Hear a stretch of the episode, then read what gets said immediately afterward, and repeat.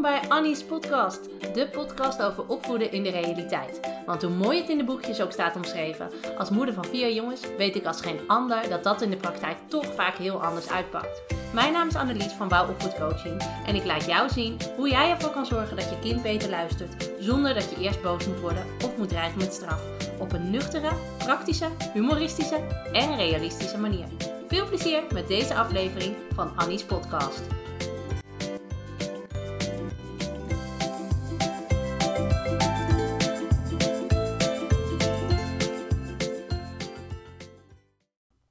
Hey, wat tof dat je weer luistert naar een nieuwe blog van Annie's podcast. En ik ga je even een luisterwaarschuwing meegeven voorafgaand aan deze podcast. Want het zou zomaar eens kunnen zijn dat ik in deze uh, podcast overkom als een oud wijf. Maar goed, ik heb wel iets heel belangrijks te melden. En nou ja, op het gevaar af dat je denkt, je iemand oude, oude muts, uh, uh, doe eens even een beetje modern.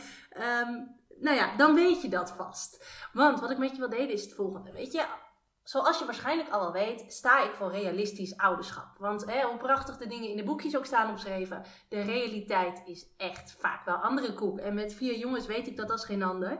En daarom probeer ik jou ook in mijn podcast en in mijn blog en in mijn posts op Instagram of Facebook je vooral de realiteit onder ogen te laten zien.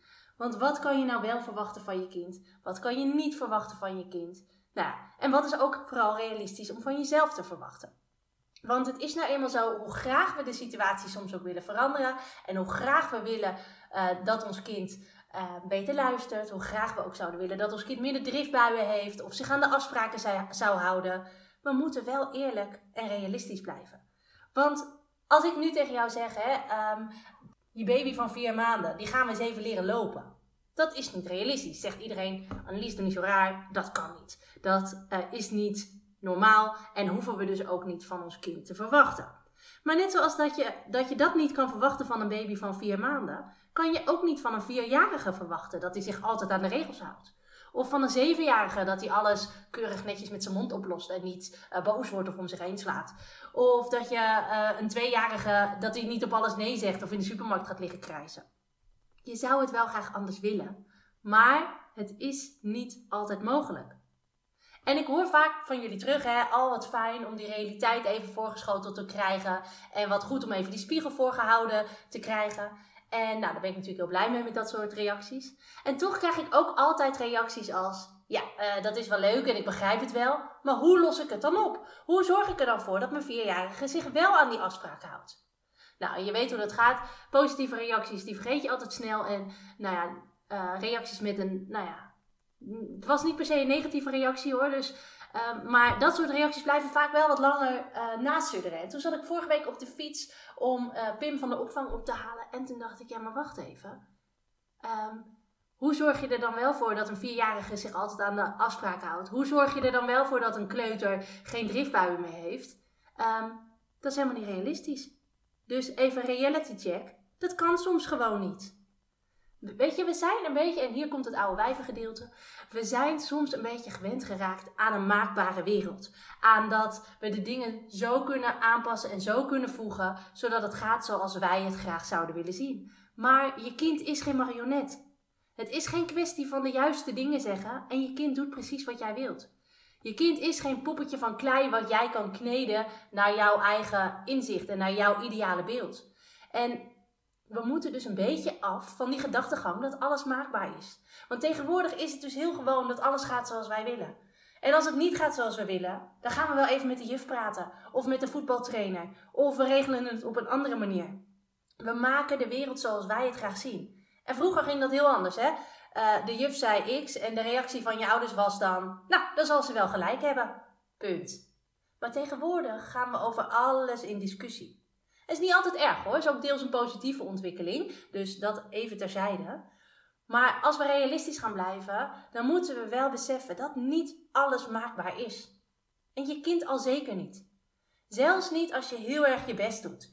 Zelfs niet als je van alles probeert en zelfs niet als je er heel veel gesprekken over voert. Net zoals uh, heel veel oefenen er niet voor gaat zorgen dat jouw baby van vier maanden opeens gaat lopen. Niet voor alles is een oplossing.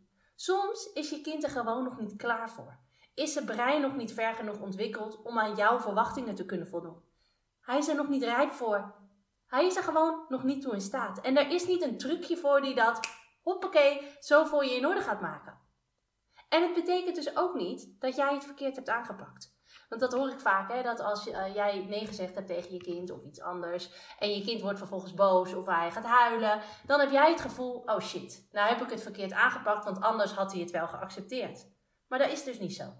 Soms betekent het gewoon nog dat je kind het nog moet leren. Hij moet nog leren omgaan met nee. Hij moet nog leren dat niet alles gaat zoals hij wil.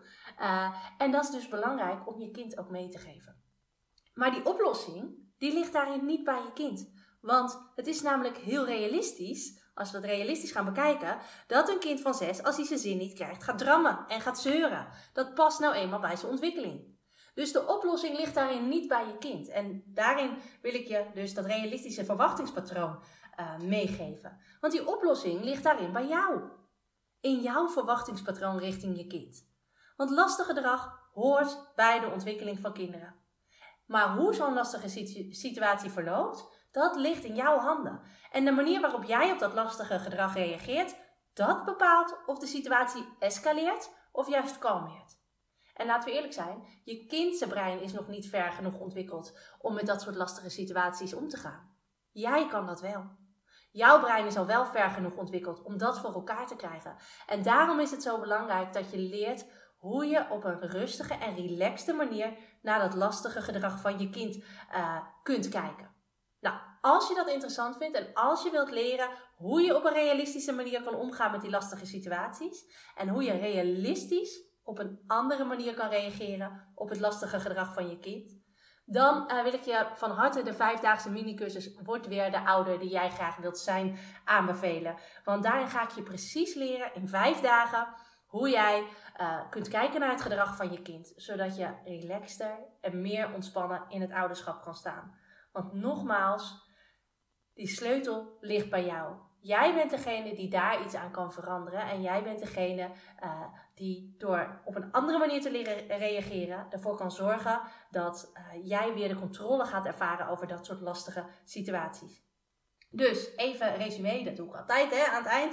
Um, laten we afstappen van het feit dat we alles kunnen kneden en creëren in de uh, manier waarop wij het graag willen. Weet je, ik zie op Instagram ook heel vaak het woord manifesteren voorbij komen. En dat je het allemaal uh, kunt krijgen zoals jij wilt. Nou, is allemaal schitterend. Maar je kunt je kind niet kneden naar jouw ideale beeld. En soms, soms met een S, niet met een zes, Z. Maar en soms moet je gewoon accepteren dat je kind nog niet klaar is voor bepaalde dingen. En zal je een stapje terug moeten doen. Omdat dat beter past bij de ontwikkeling van jouw kind.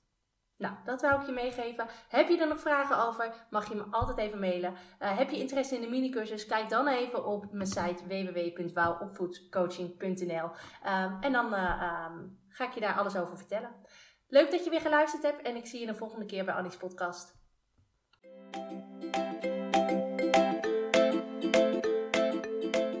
Superleuk dat je deze podcast hebt beluisterd. Kan je nou niet wachten tot de volgende aflevering van Annie's podcast? Ga dan naar Instagram, zoek me op via wouw-opvoedcoaching, want daar deel ik iedere dag toffe en inspirerende tips met je.